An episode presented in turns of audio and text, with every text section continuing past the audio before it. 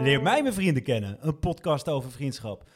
Ik ben Milo Lambers en tegenover mij zit de man die vanmiddag op zijn fietsje een taart is gaan halen bij Dudok Bakkerij. Ja, Erwin van het Hof. Ja, en waarom deed je dat, Erwin? Want uh, onze vaste luisteraars weten, wij eten taart, maar waarom Dudok? Uh, nou, wij zijn, uh, op een gegeven moment hebben we in de podcast het verhaal verteld dat wij altijd taart eten als we, als we elkaar zien. Dan nemen we altijd een taart mee. En soms nemen we allebei een taart mee. Dan hebben we twee taarten. En op een gegeven moment leek het ons wel een leuk idee om dan een taartsponsor te gaan zoeken. En uh, die hebben we gevonden. Ja, ja, heel tof. Dudok Patisserie in Rotterdam. Uh, ik vind het echt uh, de lekkerste taarten van Nederland. En uh, we hebben ze een mailtje gestuurd. Krijgt hij geld voor, hè, om dat te zeggen? Nee, we krijgen geen geld. We krijgen alleen taart. we krijgen alleen taart, maar daar zijn we heel blij mee. Ja, het is echt... Uh, ze hebben heel sportief gereageerd. We hebben gewoon een mailtje gestuurd van... hey, we ma onze vriendschap is voor een groot deel gebaseerd op taart. en uh, vinden jullie het leuk om een samenwerking aan te gaan? Nou, dat vonden ze. Ook omdat wij, ja, Rotterdamse roots hebben. Ik helemaal niet, maar jij wel. Ik wel, zeker. nemen meestal op in Rotterdam, eigenlijk ja. altijd.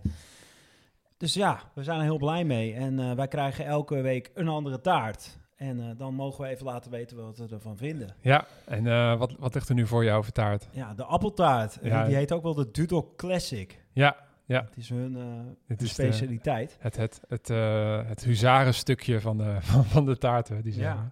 Dus ik zou en, zeggen, laten we maar even een stukje nemen. Ja, even een stukje taart hoor. Even oh. branden.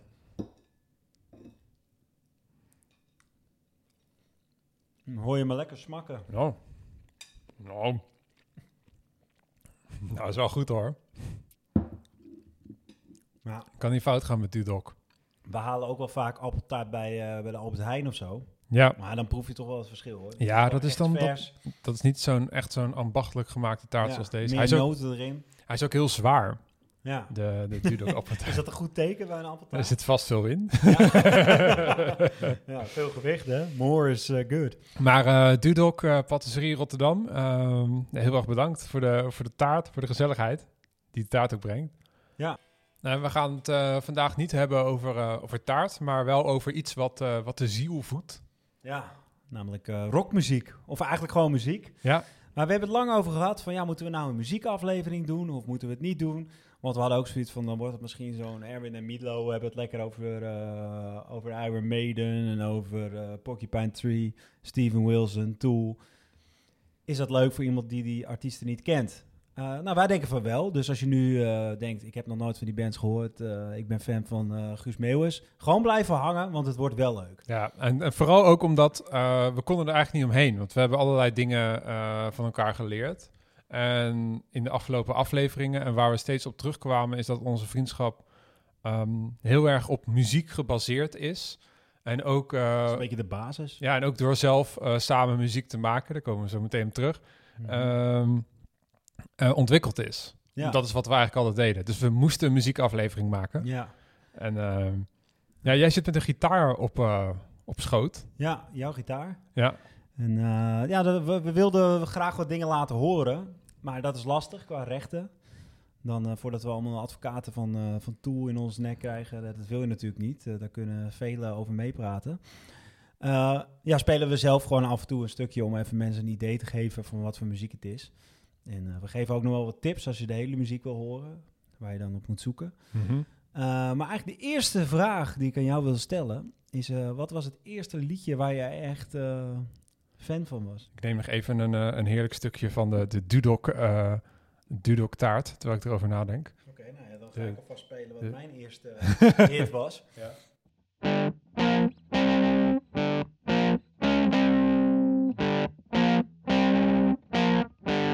Nou, dat heb ik nog nooit gehoord. Nee, heb je Origineel, hè? Smoke on the water. Ja, toen ik zeven was, vond ik dit helemaal fantastisch. Ja? En daar begon eigenlijk mijn liefde voor uh, muziek mee. Mm.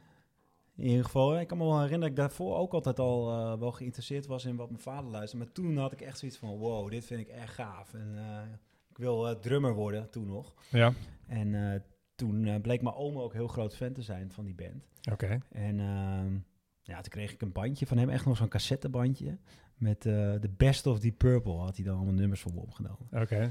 Ja, ik vond het zo... Toen was ik echt acht of negen of zo en dan luisterde ik dat. Ik vond het helemaal fantastisch. En uh, die liefde is eigenlijk nooit overgegaan. Dus zat er eigenlijk al heel vroeg in? Die, ja, dat zat er al heel vroeg in. Mede dankzij die oom. Hm. Bert. Maar eh, Nou, ik heb Bert. altijd gewoon een enorme fascinatie voor rockmuziek gehad. Echt dat ik heel klein al vond ik dat gewoon te gek. Ja, En eh, ja, dit is natuurlijk een super catchy deuntje. En ik heb het veel te vaak gehoord. En ik word er eh, soms helemaal gek van. Ik ben ook met die oom heel vaak naar die Purple geweest. ja. Ik denk wel acht, negen keer. En altijd als uh, Smoke on the Water komt, dan denk ik altijd... Gaan we weer. Hij redt het toch niet meer, de, de zanger? Jawel. De hoge tonen? Jawel. Nou, niet echt, maar... Ja, het is, het is wel een beetje gedaan eigenlijk. Maar het, het is nog steeds leuk. Ze hebben er lol in en ze kunnen gewoon goed spelen. Maar het is natuurlijk niet meer wat het eh 50 jaar geleden was. Volgens mij was de eerste keer was ik 12. Toen zei mijn oom, eh, ga maar gewoon naar voren. Ze laten je er toch wel door. Stond ik eerste rij. Tof was dat. Ja, omdat je een klein jochie was. Ja. Ja. En, eh, ja, zoals ik zei, eh, ik heb altijd eh, van rockmuziek gehouden. En ik luister ook wel andere muziek, maar rock en metal, dat is voor mij toch wel, dat is het gewoon. Dat is mijn muziek. Jij zegt dat je, dat je heel vroeg al ehm, wist van, nou ja, rockmuziek, dat is het gewoon. Dat is gewoon de muziek die ik eh, graag wil luisteren. En ik heb heel lang een beetje als een soort losse vlodder naar allerlei soorten muziek geluisterd. Gewoon een beetje wat, wat naar me toe geworpen werd, dat, daar ging ik dan, dan luisteren. En de eerste herinnering van muziek waarvan ik echt dacht van, van wow, dit is echt fantastisch. Dat is eh, het hele Dark Side of the Moon album van, eh, van Pink Floyd. Ehm, dat was niet toen ik acht was. Dat was denk ik eerder toen ik 16 of 17 was of zo. Oké. En ehm, ik weet nog dat ik dat album... eh ik zag ik op internet vaak voorbij komen. Zo van, eh, dat is een van de beste albums ooit gemaakt. En ik had hem al een keer aangezet. En toen weer afgezet, want ik vond het, eh, ik vond het eigenlijk helemaal niet leuk. Ik dacht van, ah, wat, wat is het nou voor, voor rare eh, muziek? Eh, ik luisterde daarvoor heel veel naar Linkin Park en uh, Ramstein en, en weet je wel, dat soort muziek. Heel veel recht toe, recht aan-achtige muziek. Dat vond ik dan gewoon vet, omdat het hard was. Ehm, voor, voor, voor mijn idee dan, op dat moment.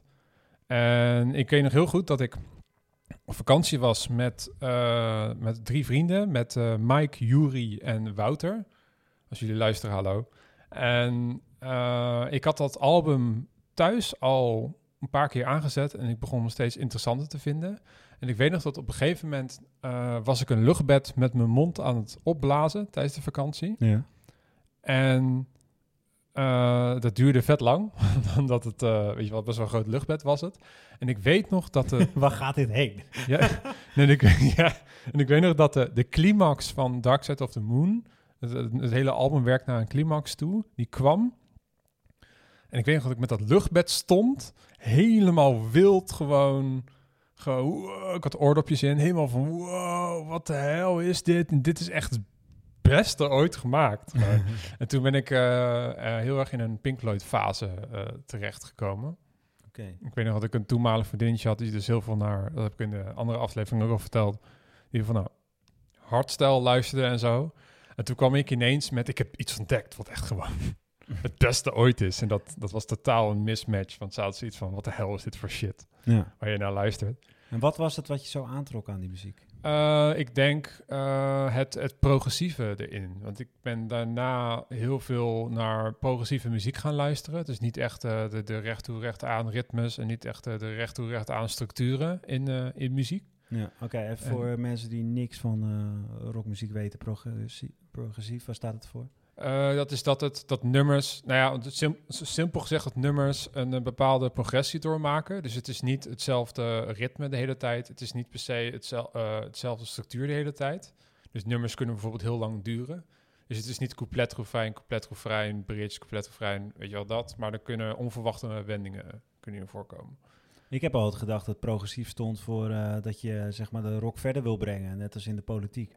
Oh, dat kan ook. Ja, Ja, ja. Dus dat, dat, je, dat het zeg maar een eh, innovatieve eh, Ja. rockmuziek is. de laatste 30 jaar is totaal niet innovatief, maar Oh, ik, ik heb het echt heel erg in mijn hoofd als progressive is meer, ja, ook experimenteren, maar daardoor dus ook de, de, de, de structuren doorbreken van, van hoe rockmuziek in dit geval dan zou moeten zijn.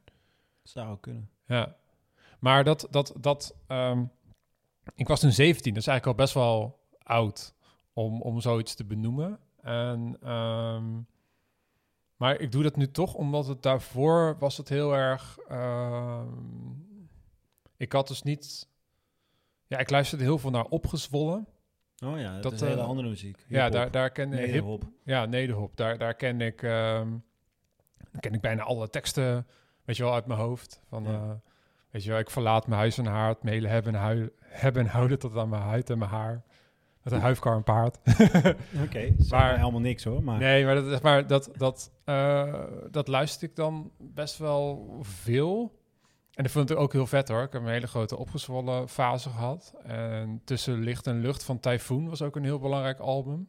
eh, voor mij in die tijd. Dit was voordat Typhoon echt definitief doorbrak met ehm Lobby de Bassi.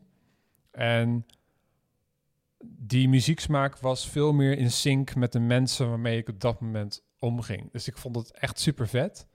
Maar ik miste toch blijkbaar iets. Waar we het ook in de eerste aflevering op, over hebben gehad. En dat is dus echt die, die, die rockmuziek, die gitaarmuziek. Ja. Dus op een gegeven moment eh, leerde ik dan Led Zeppelin kennen en eh, Rush en weet je wel, al die, al die ja, echt bekende bands.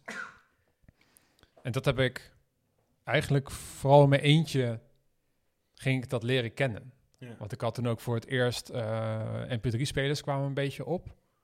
Dus eh, het was steeds makkelijker om gewoon losse nummertjes en albums eh, op een sticky te zetten. En ik weet nog dat mijn vader een keer zei, terwijl, terwijl Milo corona aan het verspreiden is door de... ik ben even half aan het niezen. Ja. Terwijl dat mijn vader een keer zei dat ik op een hutje op de hei mee was. We waren ergens op de hei en we gingen wandelen.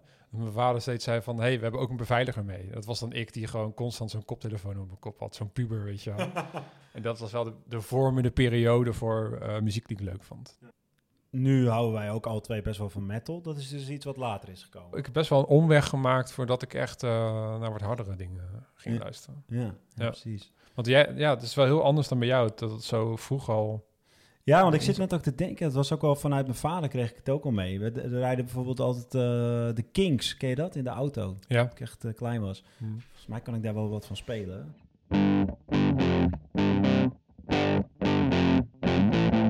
Nee, ik heb hem bijna hoor.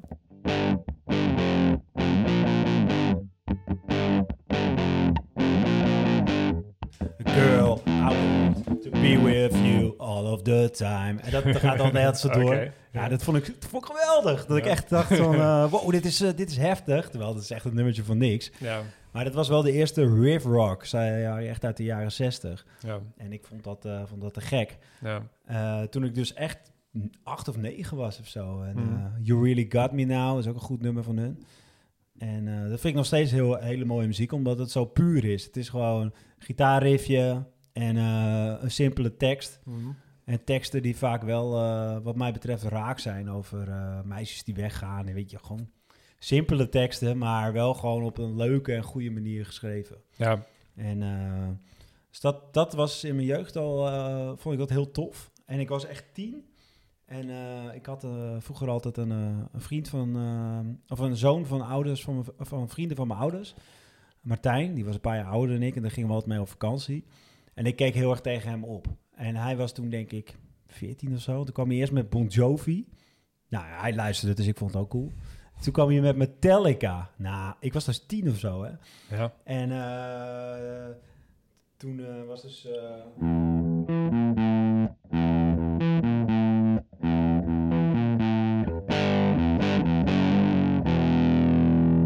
En hoorde ik dat. En dacht ik, wow, dit is hard.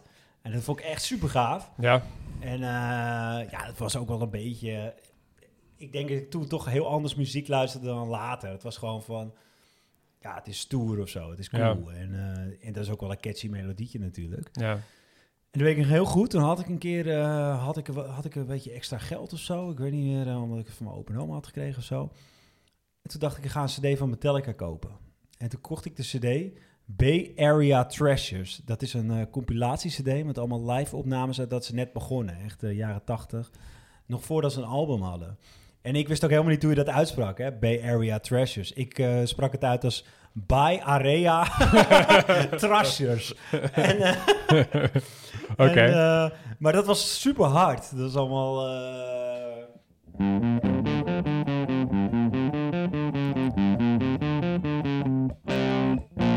Jump in the fire.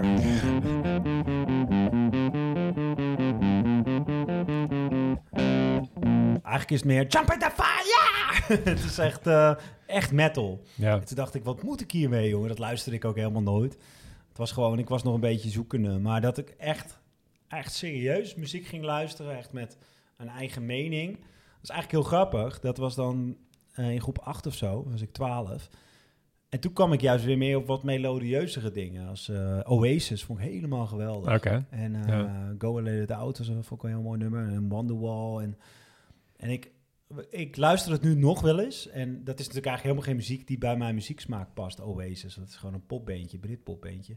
Maar gewoon die swag die die nummers hebben. Ze hebben echt zo'n enorme uitstraling.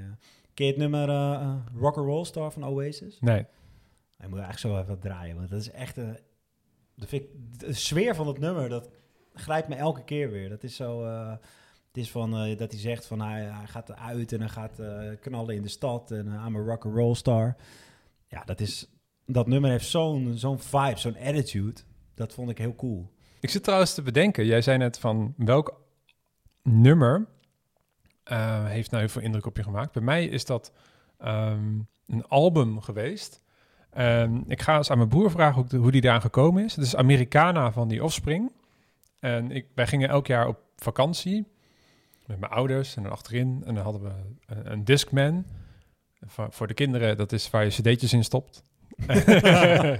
en eh, Een soort, zeg maar, iPhone. Daarvoor had je een eh, mp3-speler, iPod. En daarvoor had je een Discman. ja, En ik heb zelfs nog een Walkman gehad. Jij ook? Ja, ik heb ook een Walkman gehad. En Ja. als dan de batterij leeg was, dan, dan ging alles in slow Ging motion. alles heel langzaam.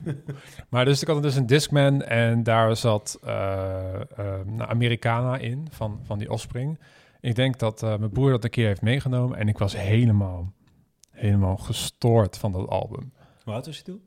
Dat, dat moet wel echt eh 12, 13 zijn geweest. Dat, is, dat, dat komt ineens naar boven. En nou ja, dat, dat, The Kids Aren't Alright uh, staat eh, op dat album. Wat ik echt het beste nummer ooit vond. Dat nummer heb ik helemaal reeds gedraaid. Dat is ook een van de grootste hits. Eh, ja, dat. Dat, dat nummer. Yeah. En hun grootste hit is natuurlijk... Ehm, Pretty Fly for a White Guy. Ja. En dat vond ik dan het minst leuke nummer natuurlijk. Want ik was te cool om het, uh, om het het, het meest populaire nummer het leukst te vinden. Terwijl het nog steeds vrij catchy is. En wat ik zo leuk vind aan, aan de Offspring... ehm, is dat de teksten zijn best wel grappig. Het gaat heel erg over een beetje, beetje dat high school leven. En, Ja. en, en je wil, wil erbij horen, maar het is wel altijd met grapjes en een knipoog en zo. Ja. En eh, Dexter Holland, de, de, de zanger daarvan, is ook een soort, soort real-life meme of zo geworden. Dat is best wel een slimme gast. Hij heeft ook een, ehm, eh, een PhD gehaald, volgens mij in, eh, in de biologie of zo. En is gewoon iemand die het leven niet altijd serieus neemt en daardoor, en daardoor allemaal dingen heeft bereikt. Zo, Hij Ja. heeft ook een privéjet met een, met een Anarchy logo erop. Gewoon een supergroot, heb ik een keer gezien. Serieus? En hij heeft zijn eigen salsa saus. Oké. Ja, Ja. weetjes over Dexter Holland. Maar eh, ik weet nog dat ik dat, dat, dat album heb ik helemaal grijs gedraaid. En op een gegeven moment had ik hem tijdens de vakantie had ik hem op de hoedenplank van de auto laten liggen. En we waren in eh, Frankrijk en eh, het was super, eh, super heet daar. En toen is hij gesmolten. Die cd. Ja, Fuck, ik heb dat dus met mijn die Purple cassettebandje Oh ja? gehad. Is die gesmolten? is gesmolten. ja. Ja. Ja, vroeger kinderen, nee. toen kon je muziek tot Dat smelten. is wel tragisch, hè? Ja, Ja. ik heb een later van mijn, van mijn vriendin, heb ik, omdat ik zo lyrisch was, heb ik een nieuw exemplaar gekregen. Oh, Die staat hier in de kast. Oh, dat is wel lief. ja. Maar dat is ook eigenlijk wel leuk, zonder om nou als een oude lul te willen klinken. Vroeger, dan had je muziek echt. Je moest het hebben om het te kunnen luisteren. Zoals nu is het gewoon, eh, als jij zo zegt, eh, zoek even dit nummer op van eh, Elton John, dan, dan doe ik dat.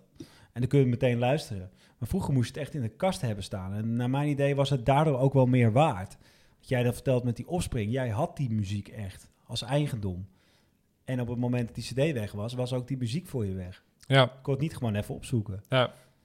Ja, en je maakte ook, dus dat deed ik dan, eh, voor elke vakantie maakte ik een bandje vroeger. En later ook cd's met mijn favoriete nummers. Ja, En- deed ik ook. Op een cd kon je maar een beperkt aantal nummers kwijt. Dus je moest heel selectief zijn. Je moest echt het beste van het beste moest op dat cd'tje. Ja, want ja. daarmee moest je het doen, Ja. eh, die, die, die tien uur rit naar, naar Frankrijk. Ja. Dus, dus ik ben op die manier, ik weet niet, het ging vroeger heel anders om met muziek dan nu. Nu is het gewoon, eh, je kan alles gewoon opzetten wanneer je wil. En dat heeft, het, heeft me toch wel minder selectief gemaakt of zo. Ja, Nu ja, klink ik echt als een enorme heeft- zeikert, maar Heeft muziek daardoor minder waarde gekregen? nee, dat denk ik niet per se. Nee. Nou, ik vind het wel een klein beetje. Ja, vind je wel? Ja, maar ik merk wel, eh, ik heb tot voor kort wel veel cd's en platen gekocht. Nou, tot, tot een paar jaar geleden. En dat doe ik nu niet meer. En ik vind toch, laatst zet ik dan weer even een plaat aan van eh, de Pineapple Chief. Goede band, eh, ook prog, eh, progressive rock. En eh, ja, dat doet me dan toch meer, weet je. Dan haal je hem eruit en ik schreef altijd erin van wanneer ik hem nou gekocht had. Nou, dan wist ik meteen nog, oh ja, die heb ik daar toen gekocht. En ik was in zo'n bui. En eh, even een beetje dat boekje doorstruinen. Dat, dat is toch meer waard. Zoals eh, vandaag heb ik, eh, ik heb zo'n Spotify-lijst met eh, Discovery Weekly of zo, of Release Radar. En dan hoorde ik vandaag een vet nummer. Dan heb ik hem opgeslagen. Ik weet niet eens meer hoe die band heet. En voor hetzelfde geld kom ik er nooit meer langs. Dan hoort die hele band niet meer. Ja. Dat is een vet nummer, maar het doet me minder. Maar ja, Maar je gaat er minder voor zitten, denk ik. ja. En natuurlijk met sommige muziek kan je nog steeds heel erg doorgeraakt worden. Dus ja, een band waar wij alle twee heel erg dol op zijn op dit moment is eh Psychonaut. Ja. Een Belgische band. En daar heb ik wel weer dat gevoel van... Ja, dit is echt een ontdekking. Echt eh, dat ik gewoon heel erg geniet van die band. En eh, dat het me echt waarde voor me heeft. Maar die band had je, denk ik, nu ontdekt door het internet, toch? Of Ja, het- dat wel, juist ja. door streaming services en zo. Ik weet ook nog, dat was nog een beetje in het begin van de internettijd. Eh, ik weet niet of jou dat wel eens hebt laten horen eigenlijk. Eh Peeping Tom. Ken je dat? Nee. Oké, dit is dus eigenlijk heel grappig, want ik zeg heel vaak tegen Erwin... Ken je dit? En dan zegt hij, nee, ik ken het niet. Nee, nou, zeg maar voor, voor de luisteraar, ehm, ik, ik ben gek op muziek. Eh, en ik, en ik, ik ben ook heel veel bezig met muziek, maar er is niemand zoveel bezig met muziek als Milo. Nou, dat valt best En, mee. eh, dat zegt hij altijd dan. en, dan eh, en dan kom je altijd met van, hey, ken je die band? Nee, die ken ik niet. En op een gegeven moment werd het zo van, nee, ik ken het niet, want jij kent hem. Ja. dus ik ken hem niet. ja, maar ja, Peeping Tom wil ik even als voorbeeld noemen. Eh, dat was denk ik in 2007. Toen eh, las ik een oor, een tijdschrift. Lees ik nu ook nooit meer trouwens. En eh, daar stond een recensie in en er stond bij dat album, stond erbij... Nog nooit heb ik een album gehoord dat zo eh, natuurlijk klinkt. Alsof deze muzikanten een soort magische jam hebben. En ik dacht, oh, bitch, dat moet ik hebben. En er stond ook stoner rock en de invloeden van Kaius. Kaius is ook een van mijn favoriete bands, stoner rock band. Stoner rock is, voor wie het niet kent, is hele trage, swingende, zware muziek. Het is eigenlijk bluesrock, maar dan heel zwaar gespeeld. Heel veel distortion en eh, langzaam. Eh, maar goed, ik had die recensie gelezen en ik dacht, ik moet dit hebben. Dus ik eh, klik thuis op YouTube, klik ik Peeping Tom in. Blijkt er ook een andere Peeping Tom te zijn. Van Mike Patton van Fate No More. Dus ik kreeg overal die Mike Patton. Ah, het is een beetje zoeken, want ik dacht, nee, dat kan het niet zijn. Het kan niet Mike Patton zijn, want het is hele andere muziek hoe het in die recensie stond. Dus ik een beetje doorzoeken. Ja, het is een Australische eh Peeping Tom. Dus ik eh, vond eh, wat informatie. Ja, band net uit elkaar, meteen na de release. Oké, fascineerde me ook wel. En eh, ik, ik heb die toch een YouTube-filmpje gevonden. Eén nummer. Ik, was meteen, ik dacht echt meteen, wow, dit is vet. Maar ik dacht nog niet, dit is geweldig. Dat dacht ik nog niet. Maar ik denk, ik bestel gewoon die cd uit Australië. Uit Australië besteld. met mijn vaders creditcard. Hoe oud was je toen? Ja, 18, 19 Oké, of zo. ja. Dus eh, mijn vader heeft uitgelegd van ja, ik wil graag hebben. Dat was voor het eerst dat ik zijn creditcard mocht gebruiken. En toen eh, weken wachten, kwam die cd. Ik die cd luisteren. Ja, eerst een paar keer van, oh, dat is wel cool, maar even luisteren. Gewoon helemaal verzot aan die cd. Echt zo vaak geluisterd. En ook het gevoel dat ik die cd helemaal uit Australië had laten komen. Ja, En dat heel veel mensen dit niet kenden. ja, Dat, dat was zoiets bijzonders. En dat heb ik nu niet meer zo. ja. Dat alles, alles is zo makkelijk eh, bereikbaar. We gaan het echt straks even... Ja, je kan het dus moeilijk vinden, maar ik heb hem wel thuis nog, die cd. Maar dat vind jij ook geweldig. Zo meteen even luisteren Ja. naar de... Weet je wat ik... Wat ik, eh, ik zat gek te denken aan bijzondere... Dat soort bijzondere ontdekkingen. En ehm, ik heb een tijdje uh, gefreelanced voor Live XS. Want jij werkte daar toen en ik uh, deed dan af en toe um, muzikanten interviewen. Je wel, gewoon voor het blad en zo. En, en een van die, een van die bands die ik moest interviewen was Tracer. Was een, was een, Yeah. een, een rockbandje uit, uit Australië. En ik weet niet eens meer hoe die zanger heet. Maar dat is het meest bijzondere muziekinterview voor mij persoonlijk wat ik ooit heb gehad. Omdat ehm, ik ging gewoon met die gast, met die gast skypen. En hij zat dus in Australië. En het was echt zo'n zo'n zo'n rockfrontman. Weet je wel, hij was uh, nou, in zijn twintiger jaren, denk ik, of zo. Had uh, vet lang haar, was vet gespierd, zat uh, helemaal onder de tattoos en zo. En gewoon de passie voor dat project, voor dat, dat die Tracer band, die droop eraf. En op een gegeven moment ging hij vertellen van ja, en de, ik en de bandleden, we werken alle drie, werken we in, werken we in de supermarkt in Australië. Maar we hebben om een of andere reden, hebben we, omdat we een EP hebben uitgebracht, in het, in het, gewoon op internet hebben gezet, hebben we een fanbase in Duitsland. Dus in Australië ben ik iemand die uh, in de supermarkt werkt en mensen denken, oh wat een loser en kijk hem nou. Maar we zijn een paar keer op tour geweest naar Duitsland en ze hadden helemaal geen geld. Dus zij ging gewoon vertellen dat ze gewoon een busje hadden en het busje was ook het hotel. ja, als bed ingemaakt of zo. Ja, dat is een matras ingelegd. Ja. En dan gingen ze dan naar Duitsland en dan gingen ze daar toeren. En hij zei dat het een heel gek idee was dat je dan, dat je dan eerst ga je weg, nou, dan, dan neem je vrij van je supermarktbaantje en dan ga je naar Duitsland. Dan ga je daar toeren in je, in je busje met z'n drieën. Dan speel je uh, kleine zaaltjes die wel vol zijn, zei hij. En dan is het echt, yeah, ik ben een rockster, ik ben sick, yeah. En dan is het, is het, is het, uh, het optreden voorbij en dan lig je gewoon met z'n drieën hutje mutje in een busje achterin, omdat je geen geld hebt. en, en hij vertelde, hij was zo enthousiast over dat hij dat heeft mogen meemaken, dat, ik weet niet, dat ben ik gewoon dat is voor mij de waarde van muziek, zeg maar. Want het was helemaal los van financieel succes en ook van, van dat heel veel mensen hem kenden of zo. Het was gewoon, hij wilde per se met zijn maten gewoon dat die muziek gaan maken. Eh, wij hebben ook samen veel muziek gemaakt. Eh, ja, fantastische nummers eh, gemaakt. Maar jij speelde vroeger piano en later gitaar. Eventjes in één minuut, hoe is dat allemaal zo gekomen? Ik werd door mijn ouders werd ik op spelen met muziek gezet. En dat, eh, dat houdt in dat je dan een beetje, weet je wel, je mag een beetje eh, kutten met een drumstel, met een piano, met een gitaar. En dan daarna is het van, wat vond je het leukst? Nou ja, keyboard vond ik het leukst. En toen eh, zat ik op keyboardles. Dus ik heb een tijdje op keyboardles gezeten. En daar heb ik dan muziektheorie en zo ook geleerd. Waar ik nog steeds heel blij mee ben, dat ik dat een beetje, een beetje heb geleerd. En toen op een gegeven moment ging ik keyboard iets te veel associëren met van die mannen of vrouwen die op een, op een camping de entertainment doen.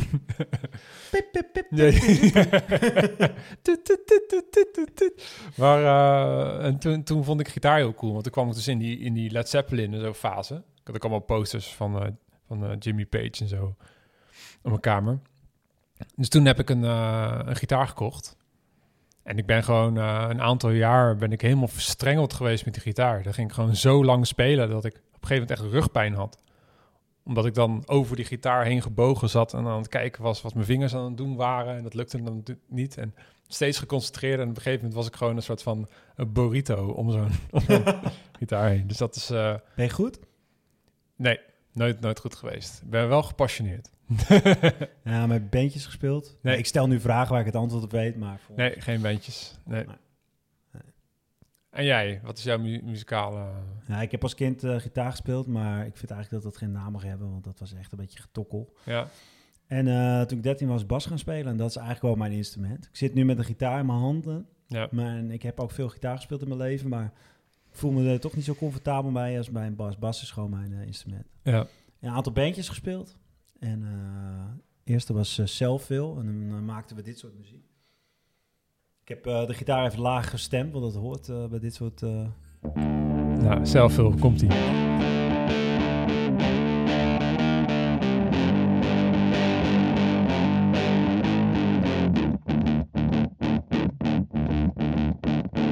dat soort...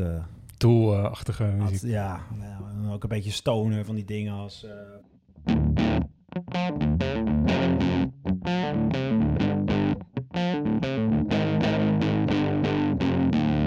is eh, niet helemaal eh, zuiver, dus eh neemt het mij niet kwalijk. Het, het, het, het geeft een idee.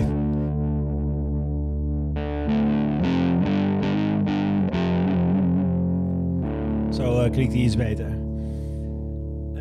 Ja, en eh, daarna, dat heb ik, heb ik best lang ingezeten. Ja, of zes of zo. Maar Jij zat in Selfville toen ik jou leerde kennen. Ja. Ja. maar dat kan nooit echt eh, van de grond eigenlijk. En uh, wou ook niet zo heel goed. En ik was altijd heel ambitieus. En ik wilde het naar een hoger plan tillen en dat lukte niet. Nee. Eh, en toen ging, eh, ging ik met een andere band spelen. En er zaten ook jongens in met wie ik om mijn 14 al eens gespeeld had. En eh goede vrienden van me. En dat was Scare the Bear. Ja, dat was wel, ja, wel, wel echt leuk. Goede nummers gemaakt.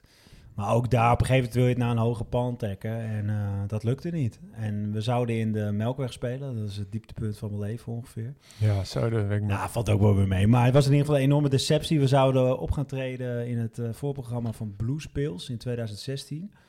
En dat was een eh, band uit Zweden. En die stonden gewoon in de, in de kleine zaal van de Melkweg. En die was ook flink uitverkocht. En wij zouden een voorprogramma zijn. En daar waren we super trots op. En toen werden we gebeld van... Ja jongens, het gaat niet door. Want zij zitten nog in Engeland. Ze kunnen de boot niet op, want er is terreurdreiging. En eh, in de tijd dat jullie zouden optreden... moeten zij nu soundchecken. Anders kan het hele concert niet doorgaan. Ja, Ja, dat was Ja. zo zuur. En Ja. dat is het daarna nooit meer doorgegaan. En eh, dat had natuurlijk een hoogtepuntje moeten zijn. ja. Maar goed, eh, sindsdien doe ik eigenlijk niet zoveel meer. Dus eh, Mis je het? nee, nee, helemaal niet. Nee. Nee, dat is heel grappig. Op, eh, dat vragen mensen wel vaker. En eh, ik vond het altijd heel erg leuk. Op een gegeven moment, ik was er zo klaar mee. Het was zo, eh, zo'n onderdeel geworden van moeten presteren. Ik zag heel erg zo van, ja, we, we moeten doorbreken. We moeten, we moeten, we moeten. En ik was eigenlijk niet meer bezig met uh, hobbymuziek. Ik was bezig met, eh, ja, het moet succesvol worden. En het lag puur aan mezelf, hoor. Ja, En dat lukte niet. En eh, ja, ik weet niet, als ik nu een gitaar pak, dan ben ik ook snel verveeld. Ik heb gewoon niet zoveel motivatie meer ook om nieuwe dingen te leren. ja. Misschien komt het ooit wel weer hoor, maar eh, Nee. niet echt. Eh, terwijl ik wel nog echt heel erg geniet van eh, muziek maken. En heel erg zelfs. of van muziek maken, ik zeg het nu verkeerd, muziek luisteren. En daar hou ik nog steeds ontzettend van. En ik zoek nog steeds mijn surf naar nieuwe bandjes. En kijk documentaires, lees veel. dat vind ik nog altijd heel tof. Ja. Maar, eh, maar goed, ik kwam er even op, op onze eigen muzikale carrière. Omdat wij natuurlijk ook zelf eh, muziek hebben gemaakt. Ja. En dat is ei- eigenlijk altijd een beetje een parodietje geweest. Eh, het ontstond volgens mij toen we de film eh The Pick of Destiny hadden gekeken van eh Tenacious D. Tenacious D. Ja. En toen zeiden we, ja, we gaan ook zoiets doen. Ja, wij gaan ook zoiets doen. Want ehm, nou, ik denk dat de meeste mensen die luisteren, die kennen het wel. Maar Tenacious D is een... Is een is, Jack Black en Kyle... Die, hoe heet die andere? Ja, kaal nog wat. Ja. Ja, nog wat. Het is, het is een, een, een hele goede parodie van het rock'n'roll leven. ja. En maar tegelijkertijd ook een, Ook een ode. een prachtige ode aan Ja. het rock'n'roll leven. Ja. Het is echt... En ik het- weet nog, ik pakte een gitaar. En toen zeiden we, ja, we gaan ook zoiets maken. En toen deed ik... Na, na, na, na, na, na. Begonnen we een nummer te maken.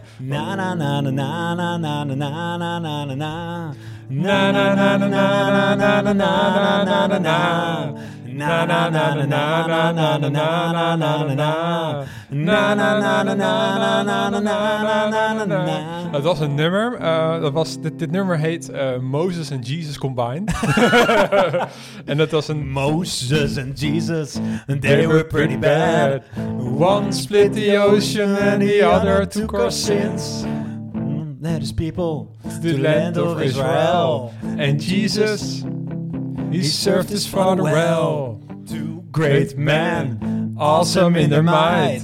Come here, my son. And step into the light. Na na na na na na na na na na na na. Ja goed, eh, luisteraars hebben het idee. je, je weet wat het is. het was eh, dat nummer. Het was een soort van, eh, we waren helemaal eh, nou, geïnspireerd door uh, Tenacious D. en we dachten van, wij zijn, we moeten, wij zijn beter dan Moses en Jesus combined. Ja, het kwam eigenlijk een beetje door die... ik stop net een stuk taart in mijn mond, zijn niet zo handig. maar het was een beetje gebaseerd op dat hele idee van Tenacious D, van best band in the world. Ja, Van groter dan larger than life. ja. Alleen, het, het- alleen minder, minder gevat. Ja. het idee was dat je, dat je eh, Mozes en Jezus had. En eh, die allemaal grootste dingen hadden gedaan. En eh, op een gegeven moment was de tijd van Mozes en Jezus voorbij. En, en, en dan waren wij de, de, de, nieuwe, Klinkt zo puberaal. de nieuwe Mozes en Jesus. Ja, ja. Die avonden, zeg maar, over, over lol hebben met muziek. Ik heb dus nooit in een band gezeten. En, en hoe slecht het ook allemaal is. Het was wel gewoon...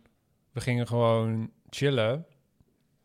En dan gewoon een beetje kutten met instrumenten. Zonder dat het ook een echt... was gewoon super gezellig, Ja. super leuk. Ja, en dan gingen we gewoon een beetje, eh, gewoon een beetje, een beetje, een lijpe, lijpe dingen opnemen en zo. En ik vind dat ook wel een heel belangrijk element van, van muziek ervaren of zo. Want het gaat best wel vaak over roem of over groot zijn. En wat jij ook al zei, dan zit je in een band en dan wil je dat het naar het hogere plan komt of zo. Ja. Maar de essentie is gewoon je uiten met geluid of zo. Ja, en me- ja, maar ook mensen samenbrengen. Want daarom vond ik ook wel dat deze aflevering ook gemaakt moest worden. Eh, het is ook gewoon, als je kijkt naar een festival waar al die mensen samenkomen voor, om die band te zien waar ze allemaal van houden. Dat is Ja. echt, ja, ik klik nu een beetje sentimenteel en een beetje cheesy misschien, maar dat is liefde, vind ik. ja, Dat je allemaal de drie generaties eh, uit een dak gaan op eh, Master of Puppets van Metallica. ja, Dat is gewoon super vet. ja, En wij hebben ook gewoon zoveel concerten ook meegemaakt. Van, eh, we zijn een keertje naar Metallica gegaan op Pinkpop. Legendarische editie dat er bliksem en onweer was. En het hele vak leeggemaaid werd, omdat het misschien mis kon gaan. ja. werd eerst nog gezegd door Jan Smeets... ja, het eh, komt allemaal goed, mensen. Het Ja, gaat het was niet eh, echt onweer. bizar. Eh, zeg maar, heel kort, heel kort, dit verhaal. Wij hadden ons een beetje vooraan gewurmd bij Metallica op Pinkpop. Er zou een storm aankomen. en die, die Smeets komt op het podium. En die zegt van... Rustig aan, er komt geen storm aan. Je ziet toch dat er geen storm aankomt. Kijkt hij naar boven, gewoon alleen maar blauwe lucht. En terwijl wij keken allemaal op onze weerapps... en er kwam echt een soort Mordor-storm kwam gewoon onze Ja, kant ik op. kreeg dat ik zo'n pushbericht kreeg. Echt vlak voordat hij dat stuurde zo... Ja, code rood voor Limburg. Ja. hey, dit is Erwin uit de toekomst. Bedankt voor het luisteren naar alweer de negende aflevering van Leer mij mijn vrienden kennen. En voordat ik jullie laat gaan, wil ik nog één ding met jullie delen.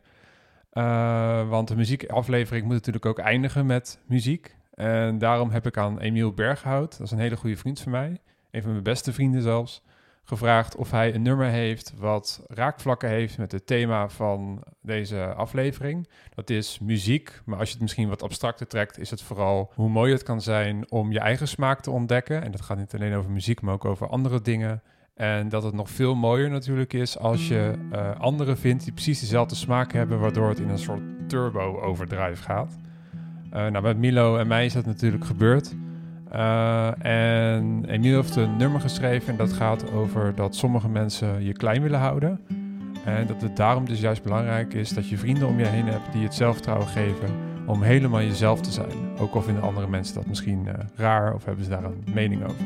Dus we gaan luisteren naar I Belong van Emiel Berghout. Love you bro.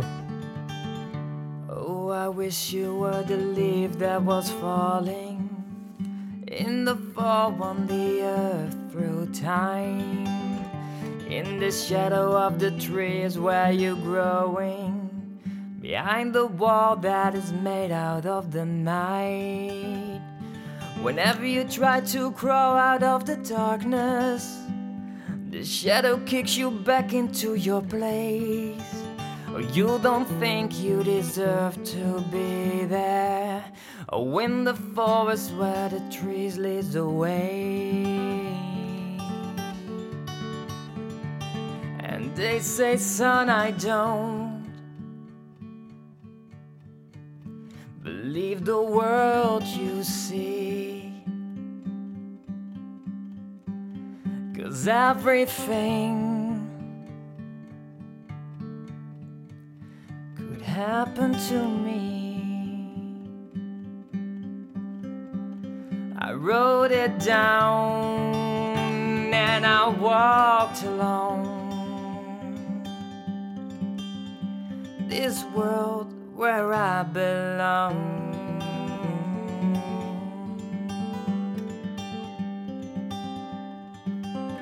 Oh, where I belong.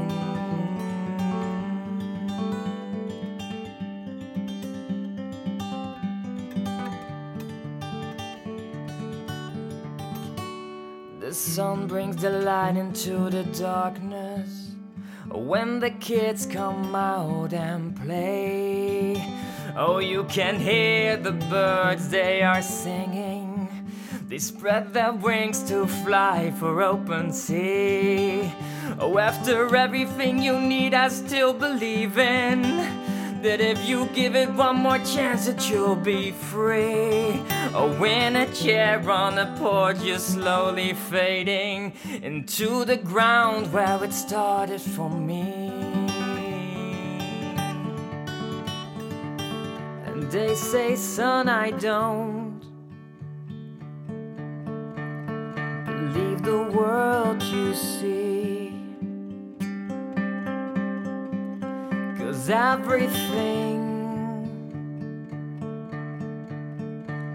could happen to me. I wrote it down and I walked alone.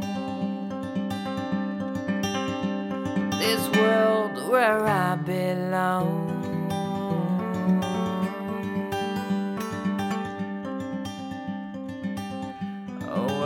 I belong.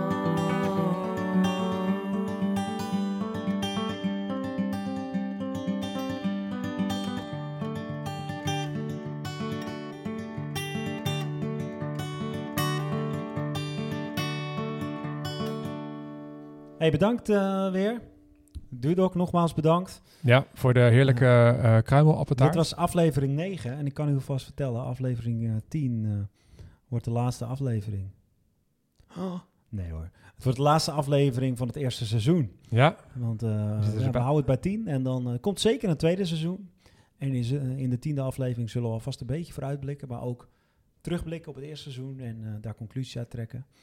En bedankt voor het luisteren. Like ons op Facebook. Instagram hebben we ook tegenwoordig. En we, we horen jullie gauw. En tot de volgende keer. Tot de volgende keer.